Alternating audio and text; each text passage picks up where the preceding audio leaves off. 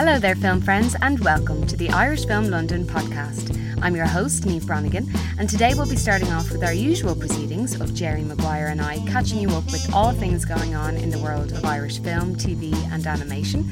I will then be chatting to the wonderful actors that are Carolyn Bracken and Hazel Doupe, which will then be followed by a chat with Gerry and the director of You Are Not My Mother, Kate Dolan. A double bill for you guys today, so enjoy.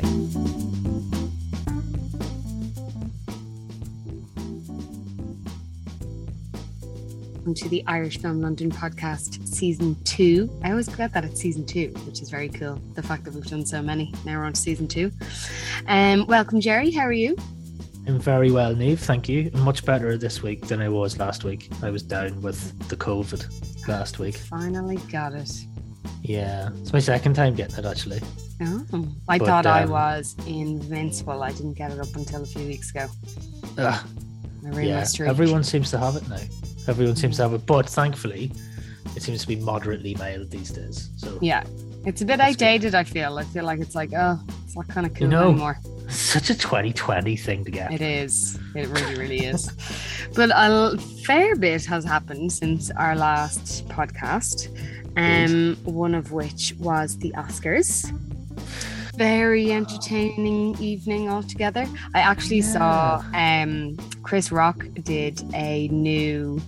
Um, he was doing a show a few days after. He was always doing it. I think it might oh, be right, maybe yeah. a tour or something. And he came out and everyone was clapping. And uh, he just started by saying, um, "So how was your weekend?" And he also said, which I thought was so great, he was like, So I had this whole show written and planned before my weekend. Yeah. I'm going to do that show. Uh, I'm not going to talk about it because I'm still processing it. Uh, and what did he say? I think he said, and when I do talk about it, it's going to be serious and funny. But for the moment, we're just going to do the show, which I think was really great. You know, that okay. he just kind yeah, of went, fair. I'm forgetting about that for the moment. And I'm just doing the show and doing what you all paid tickets to see. Yeah, fair enough. I mean, can't fault the man for that. I mean, um, he handled that very well. He kind of did handle the whole thing remarkably well, actually. Yeah. Yeah. Um, I would say there's also um, a very good Saturday Night Live intro from um, a presenter called uh, Jerrod and uh, black guy, um, very good presenter um, first time presenting Saturday Night Live, and his intro to the show starts off just saying, "I'm not going to talk about it." Yeah, I'm not going to talk about it. Uh, this is only ha- it's a thing that happened five days ago, and it's all anyone wants wanted to talk about still. Yeah. You know, so yeah. I mean, I yeah, exactly. I don't think anything we're gonna say is is uh, something things that haven't already been said. So I mean, I think we're doing no a great job of talking about it without actually talking about it. So, so do that's I. I'm quite impressed. Yeah. well done. Okay, so what actually did happen, and what actually really should have been talked about, yeah. um, is some of the incredible winners. Uh, best picture was Coda and mm-hmm. it was mm-hmm. presented by Liza Minnelli and Lady Gaga, which was that was lovely, beautiful. Mm-hmm. Um, and then Belfast won Best Original Screenplay, which is a nice little yes. win for the Irish. Yeah, congratulations to Ken Branagh for the win. Yeah, well an avid listener, I'm sure. Well done, of Ken. course. Yeah. And who else did we have? We had um, Power the Dog won Best uh, Director, the only female yeah. in the category, I'm pretty sure.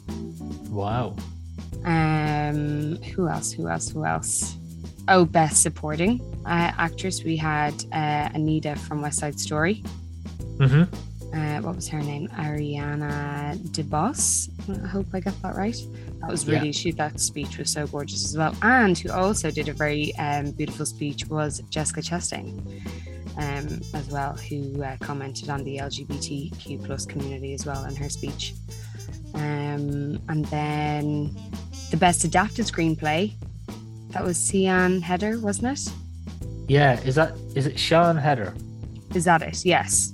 I think so. Mm-hmm. Yeah, yeah. Um, really gorgeous film, Coda. Really, really gorgeous. Yeah. Um, and then I'm so happy to see it win. Like I'm so happy to yeah. see a film like that, which was like in lots of ways an underdog. Mm-hmm. To to see it um, come out on top in that category is is really exciting.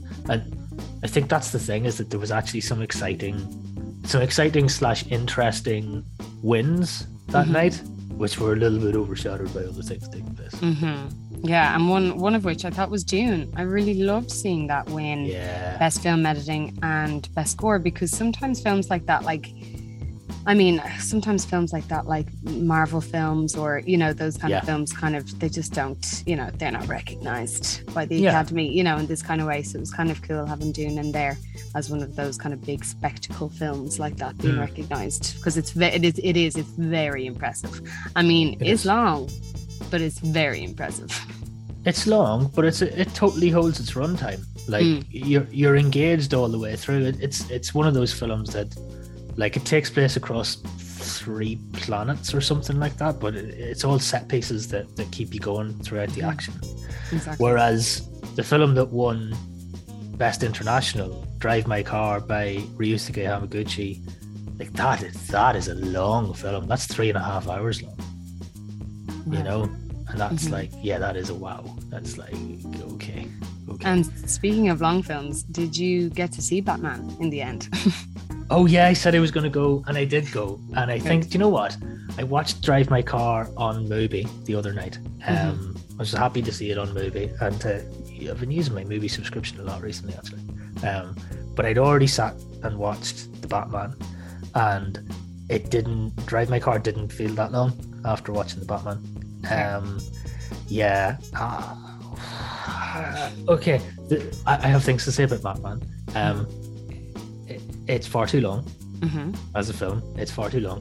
Um, but you told me before I went to see it that, that Colin Farrell was in it, and I was looking out for him, and I was looking out for um, a guy in you know in a nice suit or, or something that was that was really snappily dressed, and I kind of realized after a while who he was in the Mm. film, and I was like, what? Yeah, This is- so good. the thing the thing about it is there's been so much press attention on on Robert Pattinson. And he's he's good in the film. He's pretty good for for his character. It's it's emo as. But like I think there should have been more attention on those performances. They were really really good those um supporting performances Agreed. I think Colin was just so good. He was, he was. And I've seen the clip at the end with Barry Keoghan, and there's a deleted scene you can check out as well that shows that shows that character in more detail. It's quite interesting. Um, and yeah, there's there's there's so much going on with those characters under the surface. It's great. Paul Dano actually, although he's got this habit of playing characters that are very unlikable, he did play a blinder. Absolutely. very good. Yeah, yeah, yeah. Okay, well, good. I'm glad you liked it. Um, Mm, yes, I liked yeah. it. I didn't. I'm. I'm not going to say I loved it, but I liked it. okay. Um, so other exciting things, um, a thing that came out during the week that we're really looking forward to talking about and advertising for lis- listeners, especially our creatives in Ireland who are listening, Mm. is Screen Ireland um, is welcoming. It's like a basic income scheme. Um, Yes. launched by the government today for artists and arts workers, which is amazing because I just think for a country that's nearly built off of our artists, you know, and our, Yeah. our painters and our poets and our writers and all this kind of stuff, I think we've always felt a bit like they haven't been appreciated or respected, especially, I mean, especially throughout the pandemic. So Totally. this feels like a really big win. It does. Like uh, artists and creatives and people who were in the freelance world, both in the UK and in Ireland, like they they've kind of went without any formal support for about two years. You know, you had to put your health at risk to make ends meet these last two years. You know, whenever other people were furloughed or were staying at home or isolating or whatever, there often just wasn't a chance for people to do that. People's livelihoods have changed dramatically this last two years. So I think I think the big thing that people are going to end up reflecting on with this scheme is that I think a lot of people will be asking whether it's whether it's too late to be to be doing this for some people. But at the same time like you can't ignore the fact that a basic income scheme mm. is is massive Mm-hmm. It's a mm-hmm. massive thing. This, my understanding is this is a pilot scheme, and only two thousand people will be selected for it once the applications open on. Is it April twelfth? Applications open. Yeah, April twelfth. Yeah, yeah. So you have to do. There's a bit of there's a basic eligibility check, but it looks like loads of people are eligible. Mm. Put your application in, and then they randomize the selection thing, and two thousand people get it, and you get three hundred and twenty-five euro a week. Mm-hmm for a defined period of time. Like just the fact that that exists and that the Irish government are trialing that and trialing it within the arts and culture sector. Mm-hmm. Like that's very, very, very important. It's something yeah, that we just, should talk about a lot. I think. Yeah, absolutely, and I think it's just even recognition. Like I remember mm. during the the kind of pits of the pandemic when you know you'd have those addresses, you know, by the Taoiseach and, and that kind of stuff. Yeah. That like the art sector and theaters and all that kind of stuff wasn't even mentioned. I think that was nearly more more annoying. Yeah. You know, uh, it's it's actually just the acknowledgement and and the mention or whatever. So this definitely yeah. does feel like okay. Maybe uh, maybe our voices were heard a little bit and uh, starting mm-hmm. to get the recognition and just kind of like the respect and stuff as well. Yeah, exactly. Mm. I mean, it's the kind of thing where basic income's a, it, it it's an idea that's been around for a while but the idea is that instead of having a kind of a, a welfare program like a, like a, instead of having a welfare state where the people who are the very worst off get a little bit of of a handout so to speak and it can be easily seen as a handout by some people mm. instead of that everyone who's a citizen gets a basic income, a universal basic income, regardless of, of what your of what your your your stature is in society or whatever your circumstances are. That means nobody is ever in poverty, and it means that nobody can ever not afford basic services. And it means that everyone's freed up to to do the things that they that they want to do and that they love to do. It means people have more time to spend with their families and so on. And there's been lots of criticisms of it over the years that have been completely debunked. There's lots of studies and trials that have taken place in different places that have been really successful, especially ones in in Scandinavia and ones um, in different parts of the UK that have been trialed um, at similar scales. And it's just really the possibilities that can come out of this are very exciting. Absolutely, it's really, it's really, really exciting. Um, so anything else? Have you been watching anything in the last? yes. Um, so yeah, I've been using that MUBI subscription quite a bit um, and catching up on a lot of stuff at home, especially last week when I was kind of down with the lurgy a little bit. One thing that I checked out that I think is worth mentioning to people is I finally, I've been meaning to catch up with this for a long time, but I finally caught a show called Hidden Assets which features Angeline Ball in the lead role, um, and a few other uh, festival friends. Um, mm-hmm. Aaron Monaghan's in there, um, quite a prominent role. Uh, cool to see him in there. Hidden Assets is a TV show that takes place within uh, a thing called the Criminal Assets Bureau. Um, it's shot in Limerick in Ireland, and a lot of it takes place in Antwerp in Belgium. So it's got this sort of international feel to it, which is quite nice for a a sort of a detective-y, crimey uh, kind of thing, and there's lots of high stakes stuff. Um, I've only watched the first couple of episodes now, but I'm, I'm getting really into it. Amazing! Really into it, it looks like a really, really good production. It is, you know, yeah, it's really well made. The the like the, the drama in it is, is well done. The it it feels like a kind of an Irish version of a noir like a, a Scandi noir kind of thing. Mm-hmm. So maybe just like a wetter lowlands, lowlands and Irish version of, uh, of, of that kind of noir thing. But yeah, it's really nice.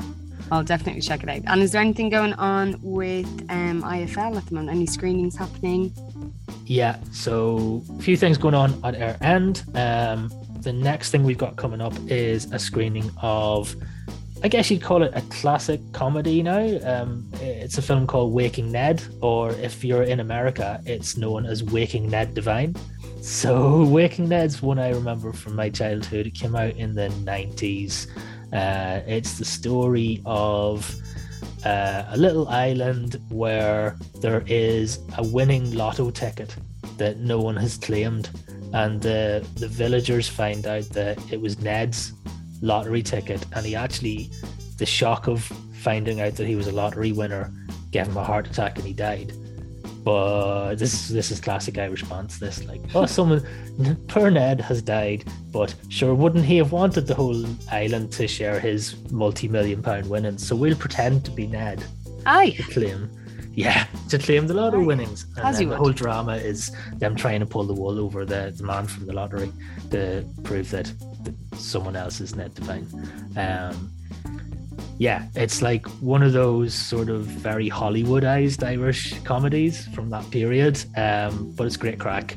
And yeah, we're screening that at the Irish Cultural Centre in Hammersmith on Tuesday, the 19th of April. That's on sale right now um, via the ICC website. It's only a fiver for a ticket. Oh, So nice. come down for that. And the reason we're screening Waking Ned is because we've got a new comedy course that we're doing at the Irish Cultural Centre. So that Mm. starts Saturday after that. Oh, nice. Uh, and it's on for six Saturday mornings from 11 till 1. It's just called Irish Screen Comedy and it's run by our friend Lance Petit. It's going to be exploring Irish screen comedy through the ages from like the 1950s studio stuff that was made at Ardmore through to stuff like Derry Girls and more recent more recent comedy stuff that's come out of Ireland um, since there's been a bit of a boom in production. So that's that's another thing that's happening. Brilliant, brilliant. Well, today I am joined um, with Carolyn Bracken and Hazel Doupe. Um, for today's interview, we chat about Kate Dolan's debut feature film, which is very impressive, called uh, You Are Not My Mother. Indeed, you are. And as you caught up with Hazel and Carolyn, I caught up with the film's director, Kate Dolan. So we're covering all bases on You Are Not My Mother this week. Hmm. Um, so, for those of you who don't know, uh, the film is about it's about a family in a North Dublin housing estate, um, and the young girl Char, who's played by Hazel, uh, her mother goes missing, and when she returns, Char is she's kind of determined to uncover the truth uh, of her Yeah. disappearance and uh, unearth the kind of the dark secrets that surround her family. And it's a really impressive, accomplished film by Kate. Um, Mm. It's really cool. It like kind of mixes Irish folklore and the supernatural, um, which is really really cool. I love seeing that in a modern way, in a modern kind of urban way.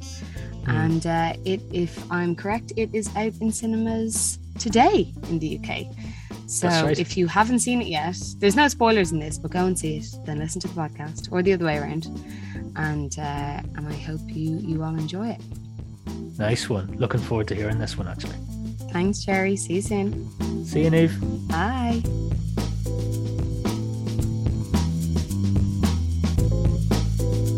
If you're part of the regular Irish Film London audience or want to get more from your experience, consider joining our growing family of members for a range of exciting benefits. Irish Film London is a non for profit organisation. Our mission is to promote the best new Irish film to audiences all over the UK, and with the help of this podcast, the world. If you become a festival friend or a festival champion, you get perks like discounted tickets for films and events, free access to Irish Film from Home films, and invites to networking events, and so much more. So check it out now.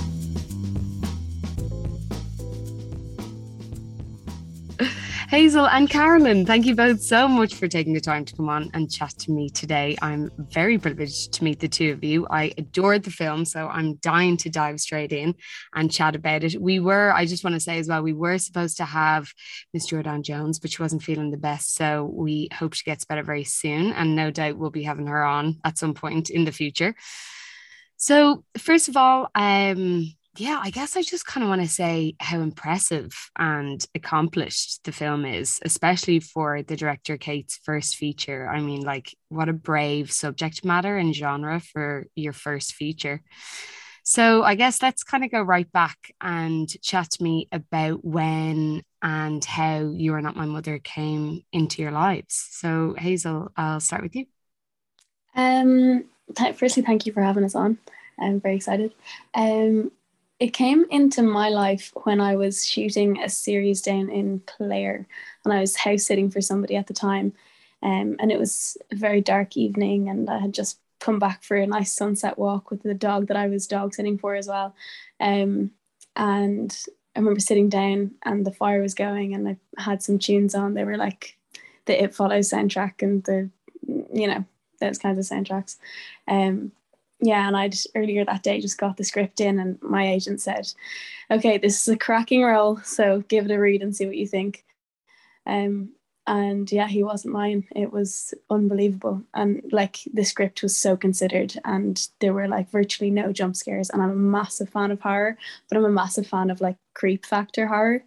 Um, and yeah, I'm not so into the jump scares. So like getting a script that that I would be put forward for the lead for that was a horror film that was a creepy horror film that was Irish and that was like embedded in Celtic mythology or not Celtic mythology but like um yeah the the myths and legends that surround Ireland um that I was super into at the time was just pretty crazy. And it was the perfect setting to read the script in as well. I was just gonna say talk about setting the atmosphere. That's amazing. Yeah. I love that. Yeah I you need like to know what the genre of the script is that you're going to read, so you can do that now yeah. for each for each script. Yeah, next, I think next time you need to be on a beach, you know, if it's some sort exactly. of exactly, yeah, um, yeah. I think I'm so like I've been in film, and I I obviously love film with all of my heart, but I've been in it for so long that like I think those events in my life kind of are film centric, and I try to set up my surroundings as if I were you know in a film i try to make it as uh, ambient as possible I oh, love that. Absolutely love that. And Carolyn, what about you then? What was your first introduction to uh, You're Not My Mother? Um, I'd love to say it was similar to Hazel's that I was atmospheric cabin in the woods and stuff, but no, I was in the midst of the pandemic with my kids, homeschooling and all of that kind of stuff going on. And scary in its own way. that was a horror movie. Yeah. yeah. That, was, that was a horror reality. But uh, no, I love them. They're they're great. But I'm glad they're back at school.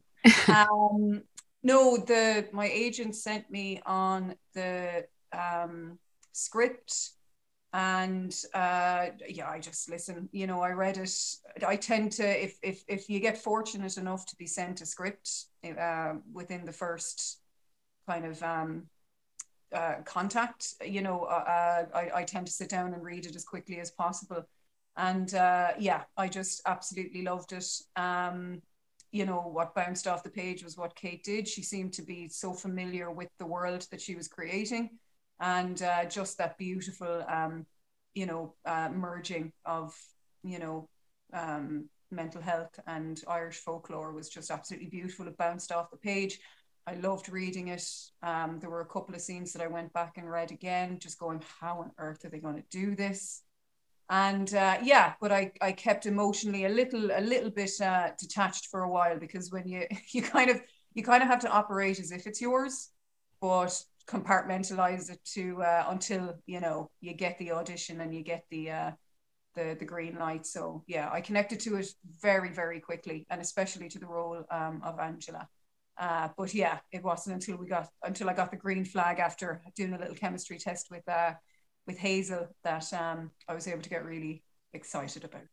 Yeah. That is quite um, it's quite an impressive thing that actors have to do that I don't think you know people who aren't in the industry really understand that like sometimes you know when you are going for auditions or you get sent a script or you get through a few different rounds and callbacks and that kind of stuff you know the the hope is just get, is just is growing larger and larger and you're getting more and more attached to the project. But you always really do have to keep that uh, kind of little wall up as well before because it could just you know you, you gotta you gotta look after yourself as well you know to be because the industry is obviously about like you know rejection and disappointment and all that kind of stuff. So it's really great that you obviously you had this good feeling but you know you kind of you still had that little wall up. But then obviously when you got the green flag i imagine it was just such a so satisfying of like okay here we go you know because you had felt it so early on of like yeah i can see myself in this you know?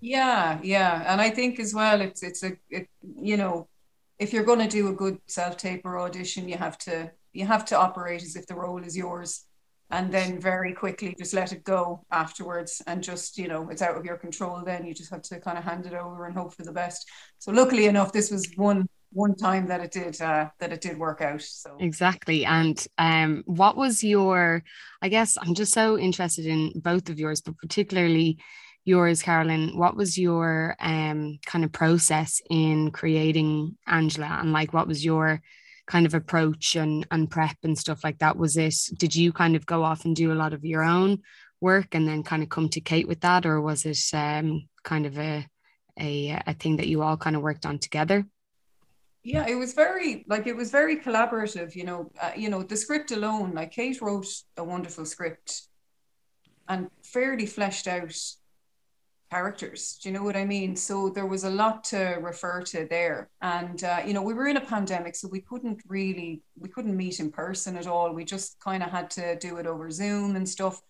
so um, there were a lot of conversations uh, you know uh, Kate would send me a little bit of source material of things that inspired her around the mm-hmm. character. We had some very candid conversations just about the nature of, of who Angela is.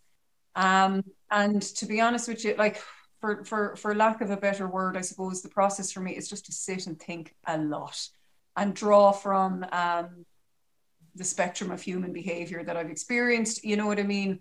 Um, I would, you know, I think any woman um, at the age of 39 who is a mother um, uh, would be able to relate to Angela very well. And uh, then when it comes to the more ambiguous part of who she is uh, or who what she becomes, um, that was, you know, Kate was very good at, at steering me in the right direction there. And uh, yeah, like there's that you know malevolence in all of us there somewhere. So uh, you know the potential for it is always there within you. So just being able to tap into that was a, was pretty cool i have to say because you have to be very you know you have to be behaved in real life. Um, and it's the wonderful thing about being an actor uh, somebody gives you the green light to go you can be as malevolent as you want. And you just kind of go great but keeping in mind you know the uh, the mental health aspect of it as well and for it to be as sympathetic and respectful as possible you know? Absolutely definitely. And hazel i really love that the film is from your character Char's point of view in like we have that sense of a coming of age and in that coming of age sometimes we learn that eventually you know learning that your parents aren't always this perf these perfect flawless figures in your life which in itself is is quite scary you know it can be quite scary to see a parent who's quite ill and um, or you know when their flaws kind of come to the surface um, especially having always been maybe a sturdy figure in our lives. So what was that kind of the initial foundations of the fear um, that you wanted to draw on for for Char what was what was that like exploring that definitely yeah I think I think you hit that on the head there because um, Kate and I talked a lot about family and how like there's one line in the script. Um, Jordanne, if she was here, she'd be able to quote it, but I'll quote it for her. It's we're having a conversation, Char and Suzanne, and she says family is the scariest fucking thing on the planet, and it is to a certain extent because it reflects things that you don't want to see about yourself um, you don't really when you're growing up want to be like your parents. Um, you just kind of want them to be as perfect as possible. And um, i think yeah i think i yeah i have a lot to draw from as well in that regard. Like uh, as as does everybody. We've all had i mean if if we're lucky enough we've all had parents at, at one point or another. Um, and different experiences with them and different experiences with family and loss and uh, losing yourself at a certain age um, and having to navigate the world without your parents um, or without like their um, their safety net as Char does have to do um, it's really scary. And uh, yeah I think that's where a lot of the fear came from. And yeah that's that's mainly where I drew it from. Was definitely yeah you hit that on the head there I think that I always I will always remember the day um I have an older brother, and I remember my mom one day saying to him when I was really, really young, there's quite an age difference. I remember her saying, You know, I've never done this before. And I always remember going, Oh, yeah, you know, because you just kind of always expect, Carolyn, I'm sure you'll appreciate that as well. You know, you always just kind of assume your parents have always been parents you know there mm-hmm. definitely gets to that point in your life where you realize oh no they were people like before you existed you know in yeah. their own right yeah. and i think that's a really important uh, thing to learn as you grow up and you can definitely see that Char is going through this in a different way mm-hmm. um mm-hmm. And Carolyn, your performance as Angela is it's so impressive. I mean, emotionally and physically as well. Um, but did you find it hard to kind of tap in and out of of someone who's who's quite ill in a way? And i guess then as well we can kind of chat about the comment about mental health in the film. And i think it's dealt with in such a really it's in a really great way you know because the monster can is that kind of representing of of mental illness but it's also so much more than that which i think is very important that the film does um so yeah what did you find it hard kind of tapping in and that in and out of that were you able to kind of leave it and then go home and you know yeah like i think maybe with the time you are not my mother came around tapping into that was not all that difficult um you know, we were in the midst of a pandemic. Times were tough. Um, and you know, I think Hazel, I don't. You you probably um, felt the same thing. Everybody was just so grateful to be working. You know what I mean? So, um, the atmosphere on the set was really really nice. So, kind of tapping into the lighter parts of of Angela wasn't, you know, it wasn't too difficult. And then, you know, when you're possibly not in the best mental health of your life either, um, tapping into the darker side of it was just a little bit more accessible.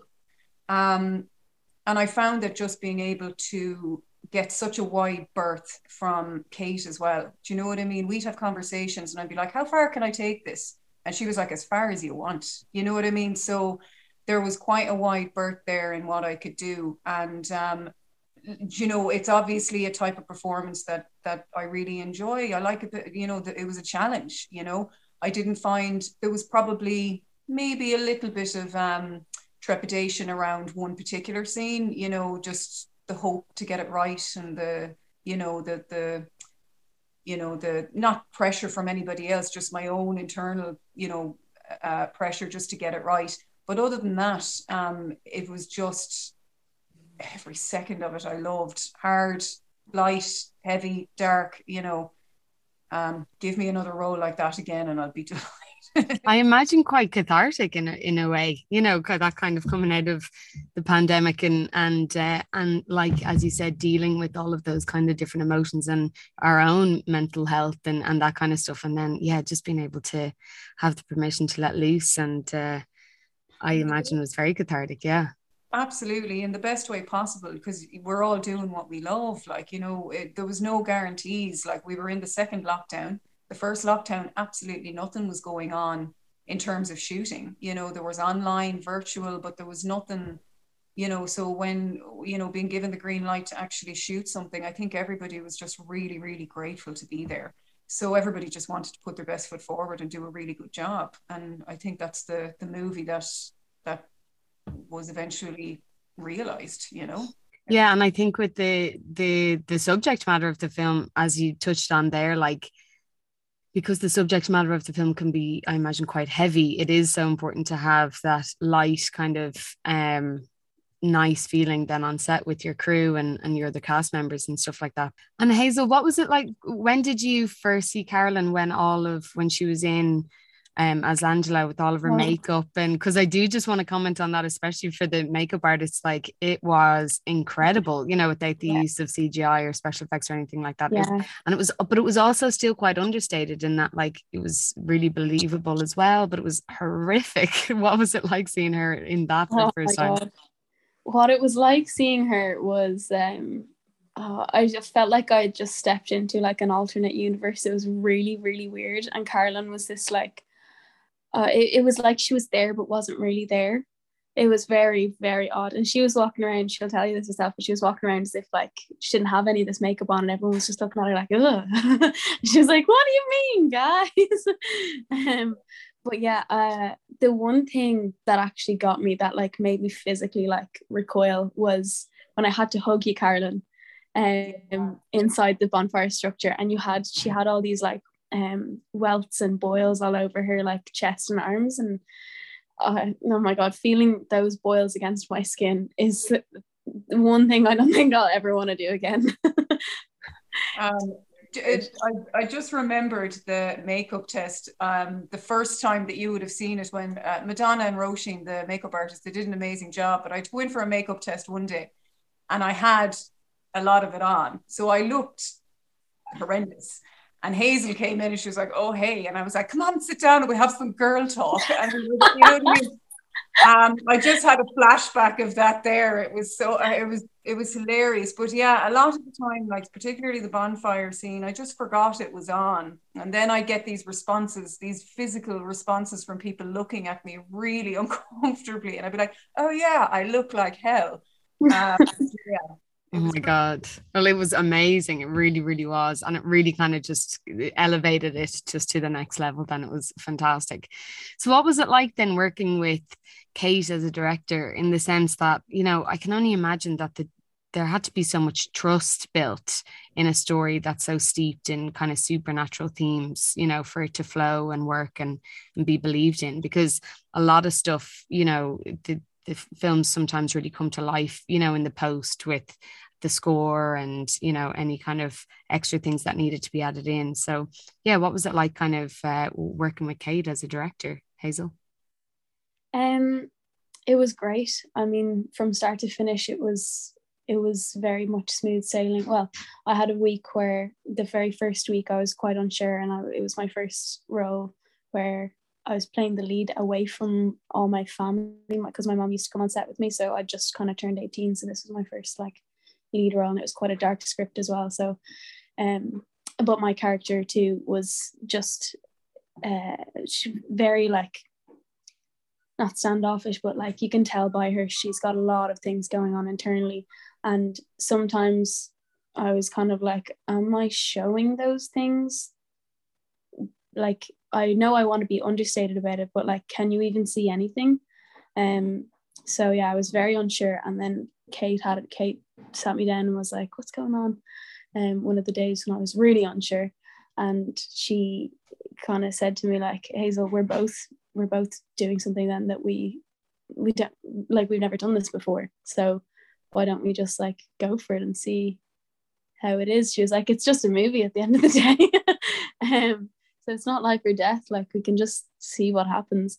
Um but also kate had such a like she had such vast understanding of her own script which is very rare and very precious for like well, for a first time director firstly and then for the actor it's just so helpful to have somebody who knows what they want and it's cemented in their own brains that you have to you don't even like kate just had to tell us what she wanted and then it was like that then from then on it was easy ish you know obviously you, you still have the complications but yeah when a director knows what they want it's like yeah because yeah. so it's so important to feel safe you know mm-hmm. in in uh and like that if you're ever second guessing yourself or anything like that to have mm-hmm. that kind of support and and for them to recognize it you know the way like like you were saying she sat down with you and was like what's going on as opposed to you having to like she was aware enough exactly. to uh to to kind of see that there was uh there was something not clicking and then exactly. you guys worked through it that's really lovely to hear and what about you carolyn very similar to what um to what hazel said she's she's a very she's quite an incredible person um do you know what I mean? Uh, she for somebody it was her first feature directing and writing, and it just seemed to just come so naturally to her. There was never any point where there was any feelings of unsafety, and and just you know from what Hazel said there, she knew that script really well. So working in the supernatural and working in um, the Irish folklore and and it was just in the tapestry of the script like so in terms of performing it and stuff you know she made that really easy she was extremely collaborative as well. Do you know what I mean? She wanted, um, she wanted, she it wasn't creative control that she was looking for. She was looking for input. You know what I mean? What do you think? You know, there was there was definitely um, a lot of collaboration, and she's got a really good sense of humor as well. She's really funny. Mm-hmm. You know what I mean? Mm-hmm. So throwing a bit of humor and not taking it all so seriously, even though it has to be, it's kind of like a paradox. You know, you kind of, you know, it's or it's contradictory um, you know, you have to take it very seriously, but you also have to have a bit of a laugh at the same time. And we were able to do that. Like, I don't know, like, I think it's supposed to be quite common on horror sets that the atmosphere generally, when you're a yell cut, it's really light and it's a lot of fun. And uh, Kate, from the top down, that's kind of that was my experience of her as a director. Extremely approachable, really funny, really smart.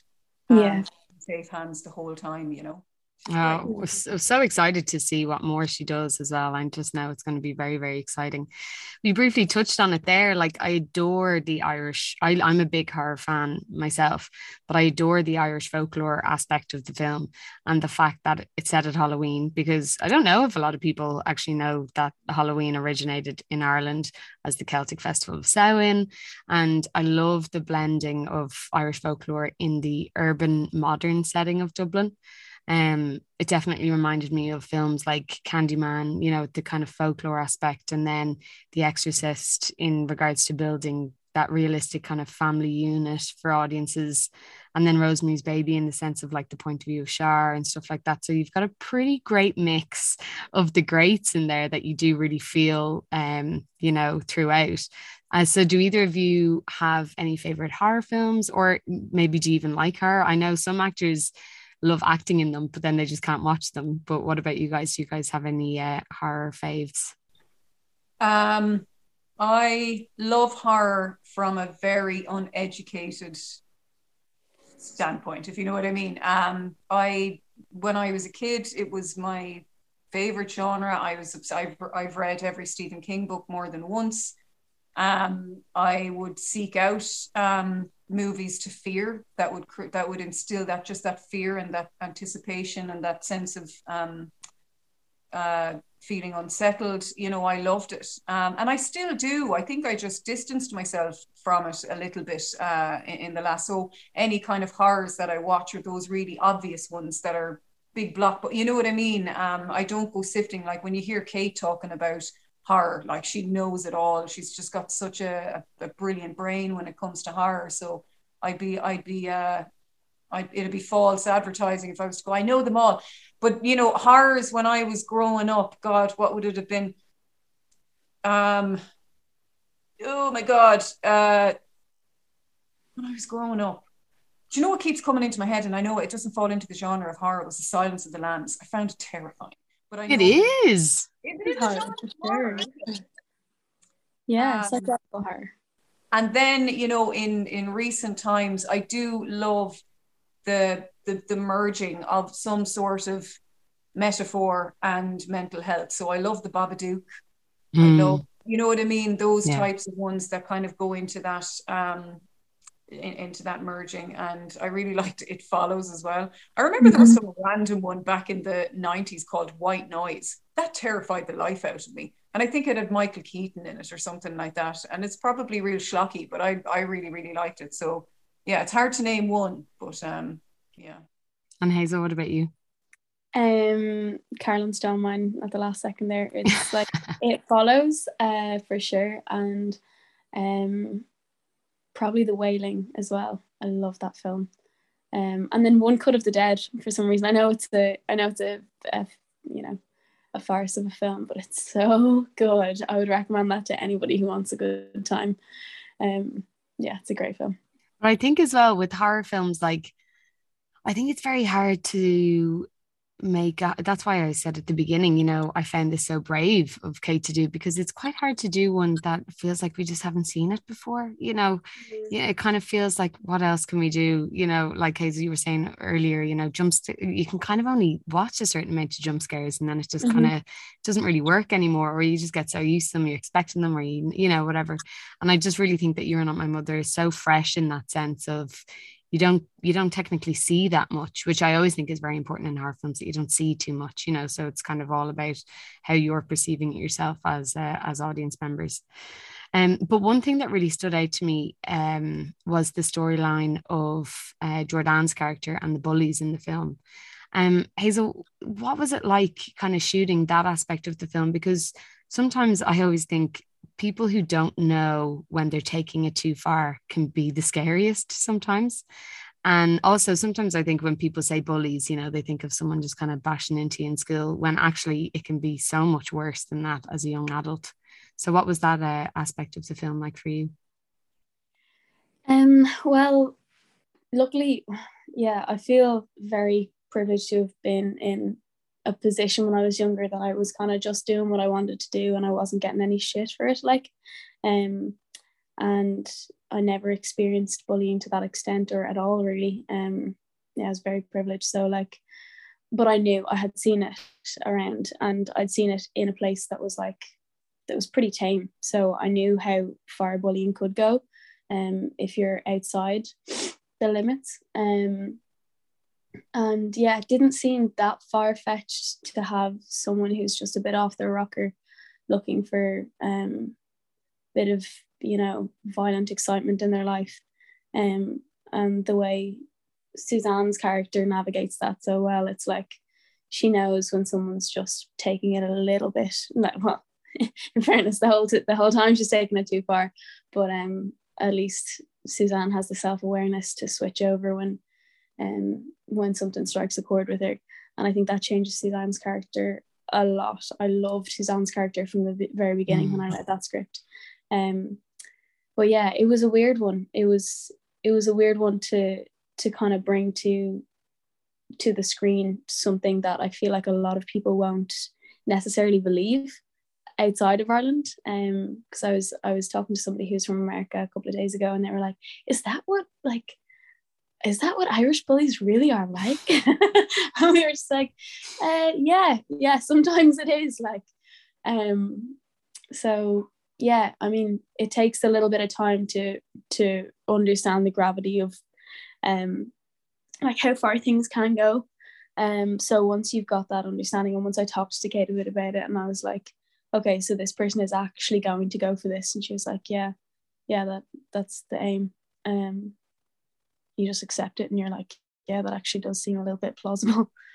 Yeah, I think Jordanne, like exactly what you said, Jordanne's character and she just did such a great job of her progression as a character you know it wasn't just like you know now i'm a different person you know she still had that mm-hmm. she's still the same person but like that her perspective and kind of oh no actually that's not right which is also mm-hmm. another massive thing in a coming of age thing of getting to that point of going standing up for yourself and for others which is quite hard when you're at that age you know it's hard to mm-hmm. to find your own voice and so i really love that that kind of was a was an underlying thing there that uh, her character kind of started to find her own voice and stick up for herself and other people as well um and uh, like because you had to do that like your character Char she didn't have that much dialogue so you kind of you briefly touched on it earlier when you were saying um when you were kind of thinking oh god am i getting across what i want to? But you really did you really did such a beautiful job um but what was it like kind of was that quite new for you to have uh, a performance in front of you that had to be quite insular and kind of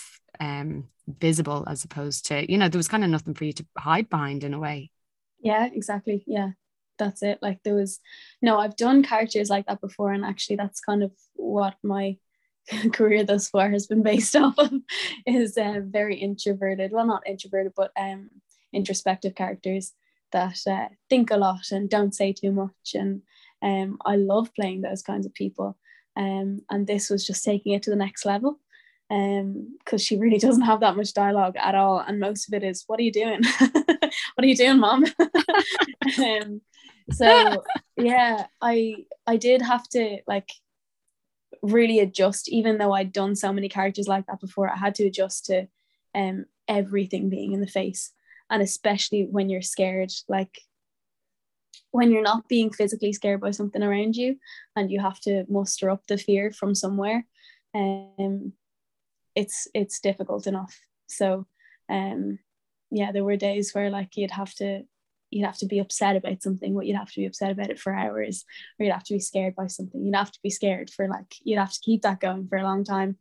Um so yeah i don't know i don't even know how i how i kept it going but i just when you've got a job to do and it's in front of you and it's like the most precious thing to you at that time of your life and it's the one thing you've wanted for like years the thing of your career has it's like happening now I don't know, something in you just clicks and you just you want it more than anything. Absolutely. Um, well, you, you did such a fantastic job of it. You really did. I like that what you were saying about kind of, oh God, can I do this? What for the both of you, what did you learn? Because as an actor, like, you know, each project that you do, you learn something from it and you kind of bring it on to the next and, and your skills skill sets and your, you know, your toolbox is growing all the time. What did you learn on this film as an actor that uh, that you think you're going to bring into other projects in the future? Carolyn? Wow, um, that's a that's a great question. Um, mm-hmm. Because for me, it was my first um, kind of supporting lead in a feature. Do you know what I mean? So there were a lot of firsts for me um, on that shoot. I, you know, a huge amount of where I am now is what I learned from from that. Um, I think, uh, you know, God, I don't even know where to start. Um, I think I trust myself a little bit more um, as an actor now. Um, hard to tell in the early days, and you know when the work is few and far between, and you know what you know. Are are you are you heading in the right direction? Are you um, mastering the craft in in in in the? Are you mastering the craft basically? And um, you know that really helped just that intense burst of of of five to six weeks shooting and being able to live in in a character uh, like this woman and and realizing it. And um, you know that to me it just you know just a little bit of a kind of a, a, a box ticked of okay I can you know I can do this. I am heading in the right direction. Um, and just the absolute uh, joy um, of, of of being in a in a job like this you know what I mean? I I I it, I think it just reaffirmed that uh, that I'm exactly where I need to be, and uh, and it's an industry that I absolutely love. Um, I don't even know if that answers the question. Like there's a huge amount learned, uh, but just being able to nail it down to one thing is uh, is a little bit difficult. But just definitely, like I absolutely adore uh, the job that um, that I get to do. Um, so it really kind of reaffirmed that because sometimes you can have the odd doubt here and there kind of go god i haven't worked in 18 months it's really important to yeah to to remember oh yeah this is why i do it. You know all those times when you're not working or when things are quiet or when you kind of maybe do a job that you don't you know don't have a lot of graph for or you know and then you get something like this and you go oh yeah you know this is why all of those other jobs or all those other times not working this is this is uh, this is why i do it because i know some days you are like what am i doing? What am i doing with my life? So that's really nice yeah to to remember that feeling and then because it does it can propel you on then to and get that motivation kind of going again because it's hard to keep it lit all all the time you know? And hazel what about you? Um i think this has challenged me to to not take myself so seriously um and to not like to just have a bit more fun on set.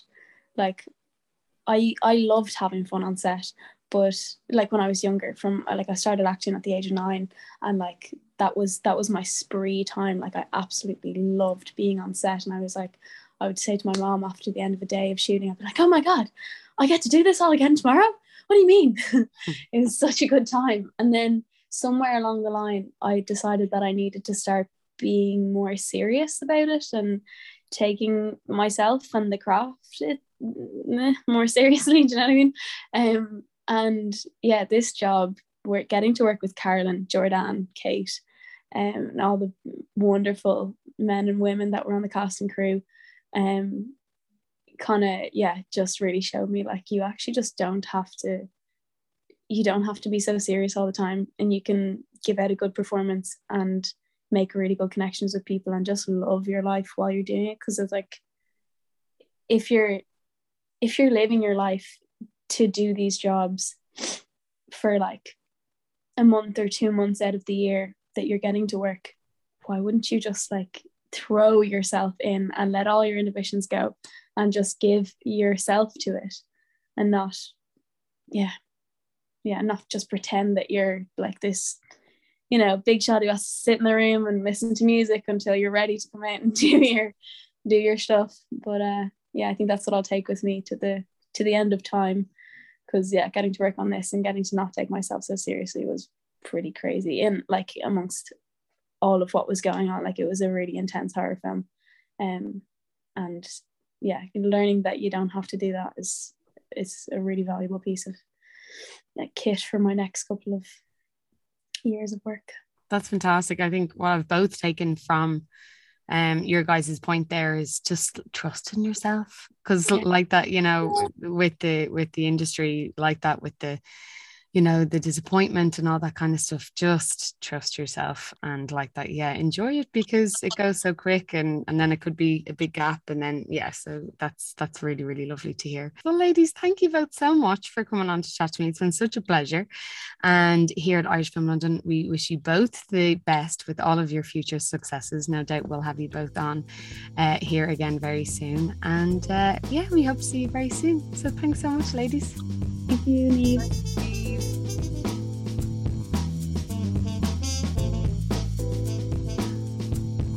So, Kate Dolan, thank you so much for joining me. It's really great to talk to you about your brilliant new film, of You Are Not My Mother.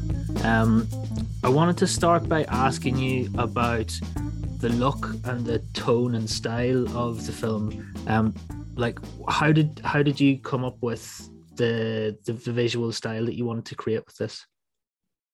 Um, yeah, I think you know, I think from the like on the page, it was always going to be quite a tense film and you know um i suppose kind of more dark in tone and just more sinister. And so you know i was kind of the idea was always based around Char and the you know the protagonist of the film and, and that she's like this young person coming of age in a in a family where she doesn't really feel safe or supported mm. and you know you kind of when a parent is unwell or they're kind of um you know in that way that that the the house can feel quite claustrophobic and it can feel very uh, oppressive as an atmosphere so you know we kind of tried to do that as much as possible in the style i suppose that it, the style was really based around Char's POV of that world and and and so the visual language was very much based on kind of putting the audience in her shoes as much as possible. So, you know, we have a lot of shots that are very close on her. So you feel kind of like you feel that that world pressing in on her as if you are her and and that the the house then you know there's pockets of shadow everywhere. The shadows are kind of closing in all the time even in the daylight scenes that they feel oppressive and it doesn't feel like a kind of a happy place to be. Um but you know not sacrificing kind of color and and you know making sure we still had rich color palette in there so that it doesn't feel too drab either and and that mm. got like rich earthy tones and that kind of thing. The pagan kind of ideas within as well like the fire and the water and earth and like and that kind of you know symbolism was a guide with the color palette as well with the production designer so that was kind of mm-hmm. part of it too but it, yeah it was you know we kind of sometimes there would be a shot that Narayan would offer up and he'd be like, What about this shot? And I would say, It's a beautiful shot, but like it takes you out of the kind of perspective of Char So we kind of yeah. just stuck with her as much as possible. Wow. Okay. Well, I mean, it definitely feels like a film that focuses on on Char's perspective of of going through all these crazy things. Um, I suppose I wanted to ask you about working with this brilliant cast. Um, so we've already spoke to Hazel Doupe and Carolyn Bracken earlier this week, and they've obviously talked about how they've worked with you and and the process that that from their perspective. Carolyn's especially talked about how you allowed them as cast members to have quite a significant range in terms of exploring their characters on screen. Um, but obviously it, it being a first feature film it, it's it's a bit of a it's a bit of a journey to go on altogether um did you have a particular approach to how you wanted to to work with the cast um i think you know with like when you're working with actors um as a director i think you kind of really need to feel out what each actor how they like to work. So you know i always like to ask people that first off whenever i meet them or get to talk to them like how do you like to work? Do you like to rehearse a lot or do you prefer to do it this way or that way?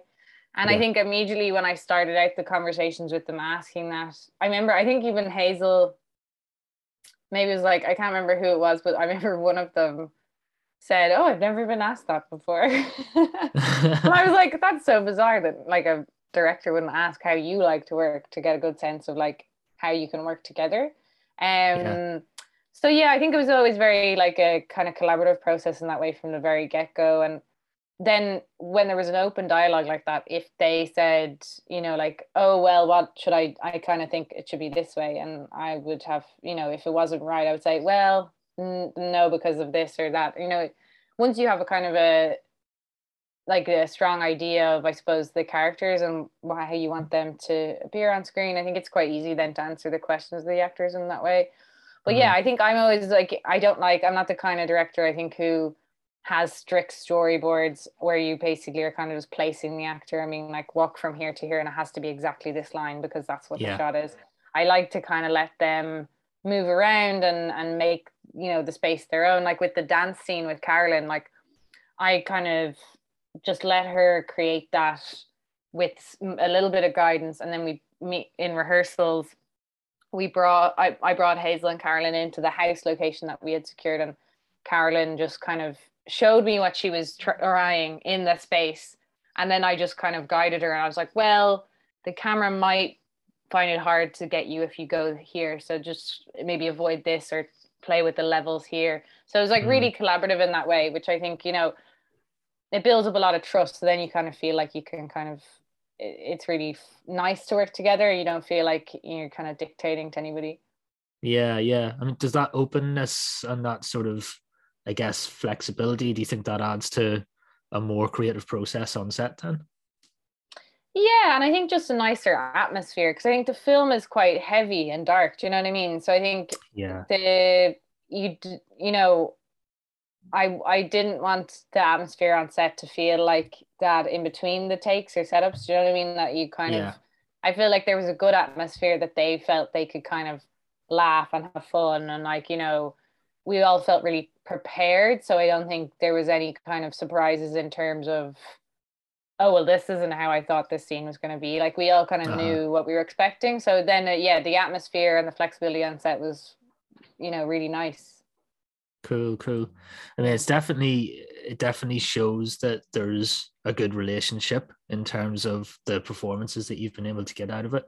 Um, but I want to also ask you, I want to also ask you about um, the process of getting the film itself made. So mm-hmm. for first time feature, which uh, you know, I know I've mentioned it a lot, but like it's really, it's a really great piece of work, and it's really uh, like a testament to your to your talent, Kate, for a, debut feature to be as strong as this.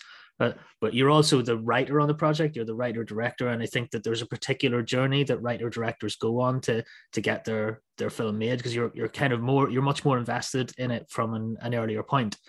So. Mm yeah like what was what was that journey like? What was the process of getting it from from script to to being in the can i guess?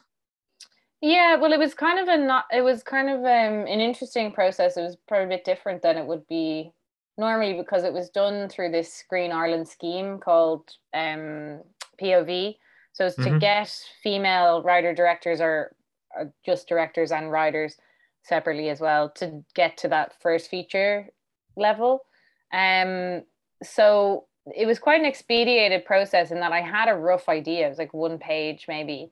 And then we heard this scheme was coming up, this producer that I wanted to work with, because they, they kind of Dee Levins, who works with fantastic films, they do a lot of horror. And uh, it just came along and we had like three, two, two, three weeks to the deadline.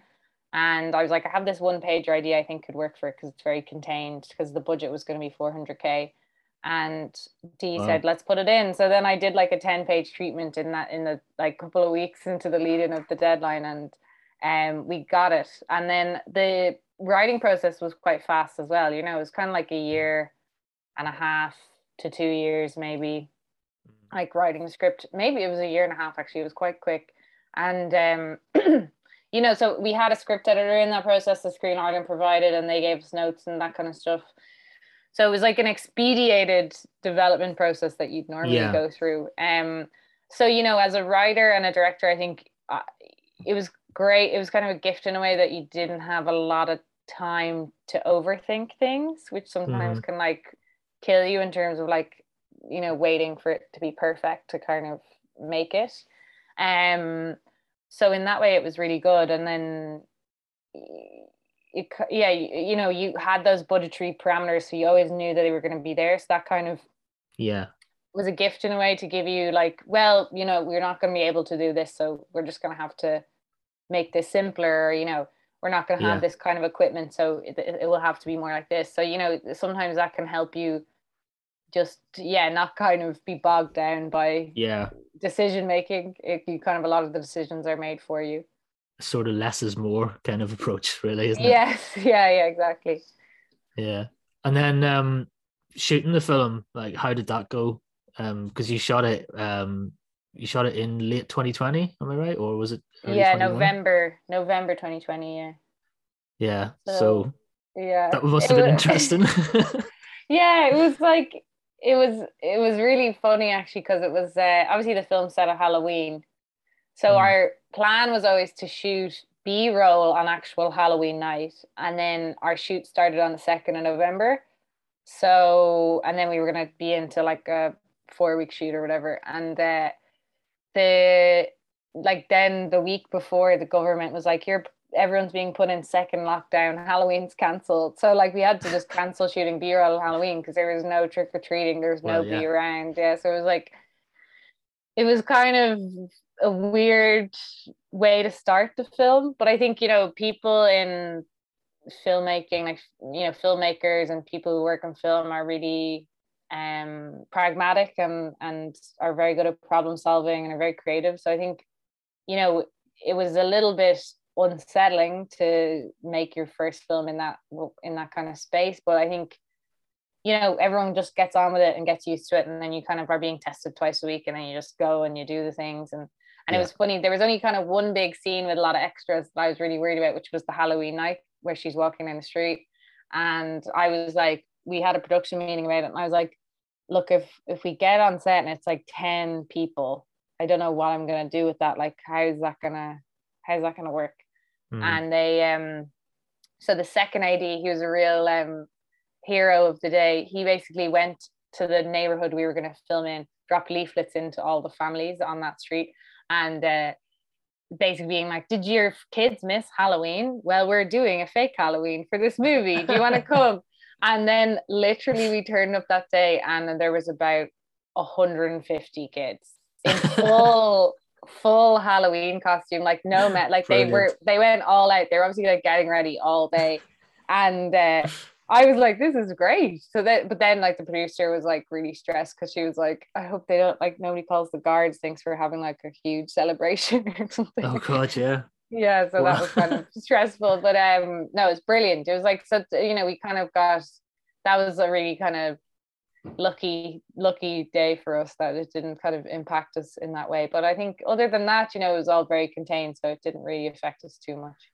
Good, good, good. Oh, geez, uh, the, the process even of like putting a schedule together during COVID lockdowns and stuff is just like makes my makes my producer brain explode a bit. So fair play, fair play to them all. Um, yeah, yeah. And then I suppose the next stage after that, you know, once you once you got it in the can, um, what kind of journey was it to get it here onto the screen? Yeah, you know, it was um it was fairly straightforward because like uh, you know, again with the budgetary constraints, you you don't really have a lot of room to do reshoots or you know, change a lot of things. So, you know, mm. what you see there is really what was on the page.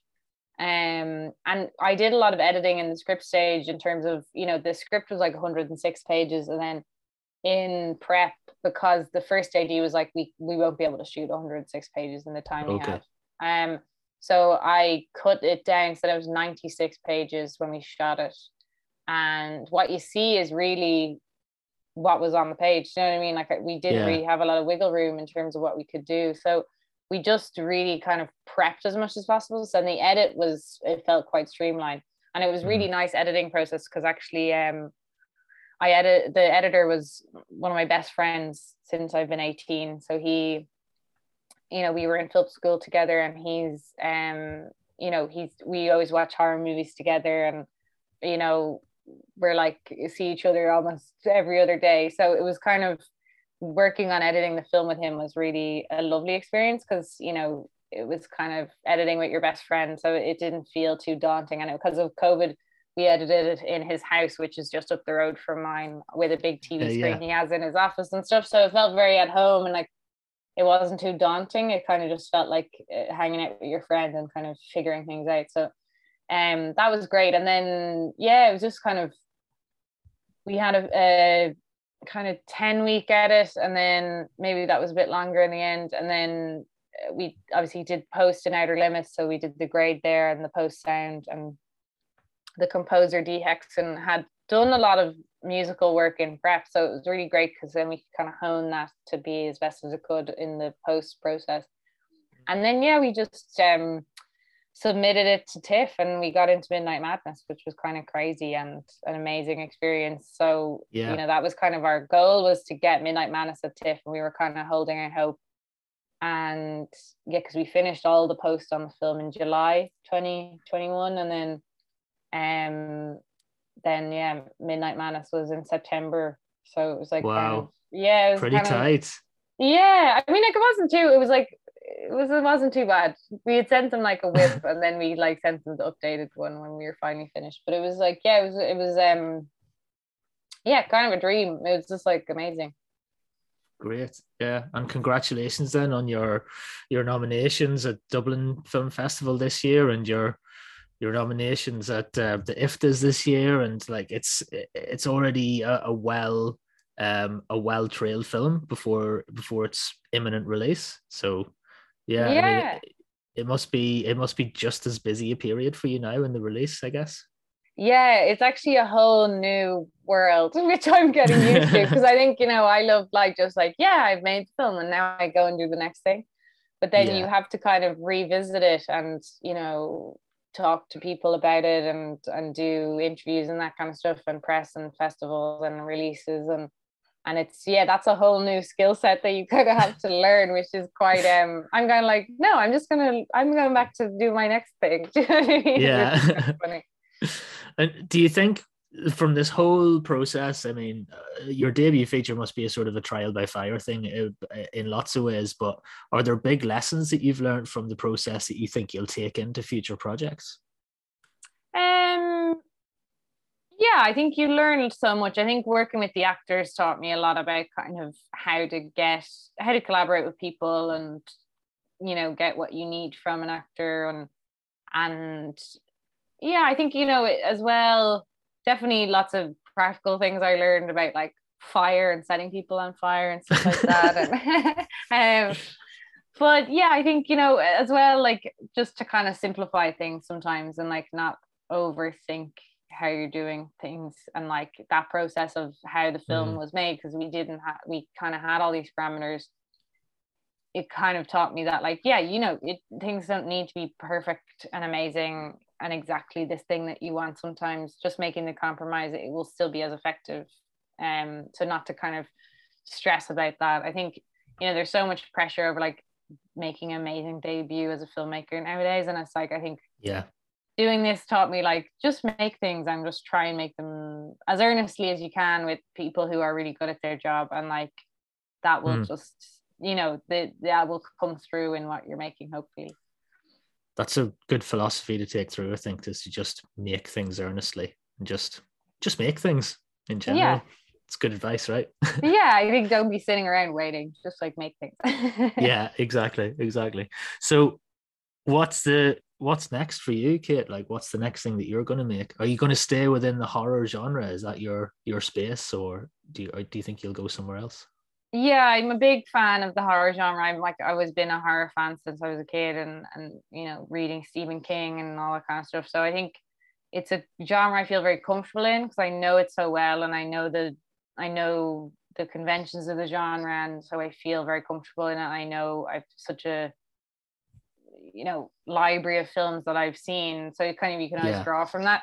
Um so yeah, I think definitely the horror space. And I think horror is really creative space to be as a filmmaker and you can really um you know let your imagination run wild and you can take very abstract ideas and you can make them turn them Definitely. into a monster or you can turn them into a ghost or whatever mm. it mm-hmm. is and and capture fears that like a norm you know a drama film it would be kind of harder to capture things i think yeah um, so I really like that about it, and yeah, so I, you know, it'll definitely be in the horror space. I think what that will be just yet is kind of um, it's a hard time to kind of like there's a lot of decisions to be made. So I'm reading lots yeah. of scripts that I've been sent, but I also have my own scripts that I've been working on.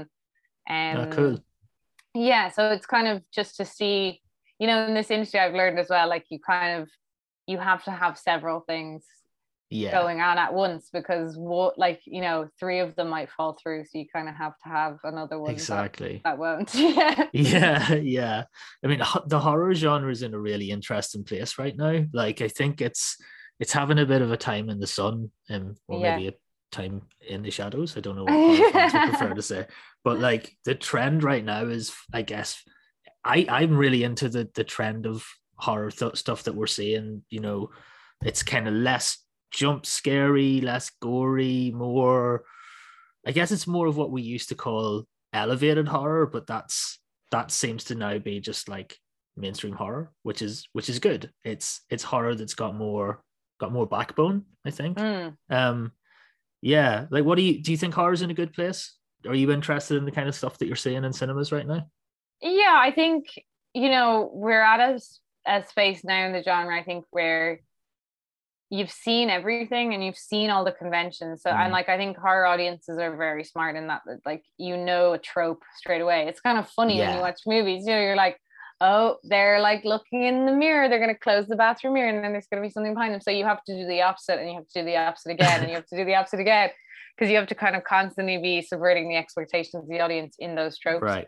So i think it's it's an interesting time because you kind of have to find ways to do things that will be unexpected to the audience that are watching who know the genre so well. So that's kind of it can be really scary as a filmmaker but i think it's it's fun as well because you get to kind of try and figure out those what will work. Um but yeah i think it's it's an interesting time as well because i think there's people making horror films from backgrounds that you might not have normally seen. So you know in terms of like gender or class or race or Hmm. sexuality even i think you're seeing stories told from people with like different perspectives and different experiences so i think that's Yeah. really exciting to me that like you know like a film like his house which was about um like a haunted house movie about refugees who move into accommodation in the uk and i think yeah you know that was like something that it really it was like i've not seen this story before and that's exciting to me as a horror fan you know i've Yeah. seen many middle class white families move into a haunted house in like many films but i think you know just seeing things that are different is like really exciting and like just stories that you know because it's coming from a different place they just feel fresh Yeah, brilliant. Um, good reference for his house. That's a that's a, really exciting film that I it's right at the top of my watch list. So yes yeah it's it's a cool. it's a good one yeah it's really good cool, cool, cool. Well, Kate, thank you so much for your time and best of luck with the release of You Are Not My Mother. Um, and we look forward to we look forward to catching you again for your next one. awesome thank you so much yeah it was lovely to chat to you and thanks for having me Yeah, no problem. Thanks for Great. thanks for coming on. Cheers. thanks Mel.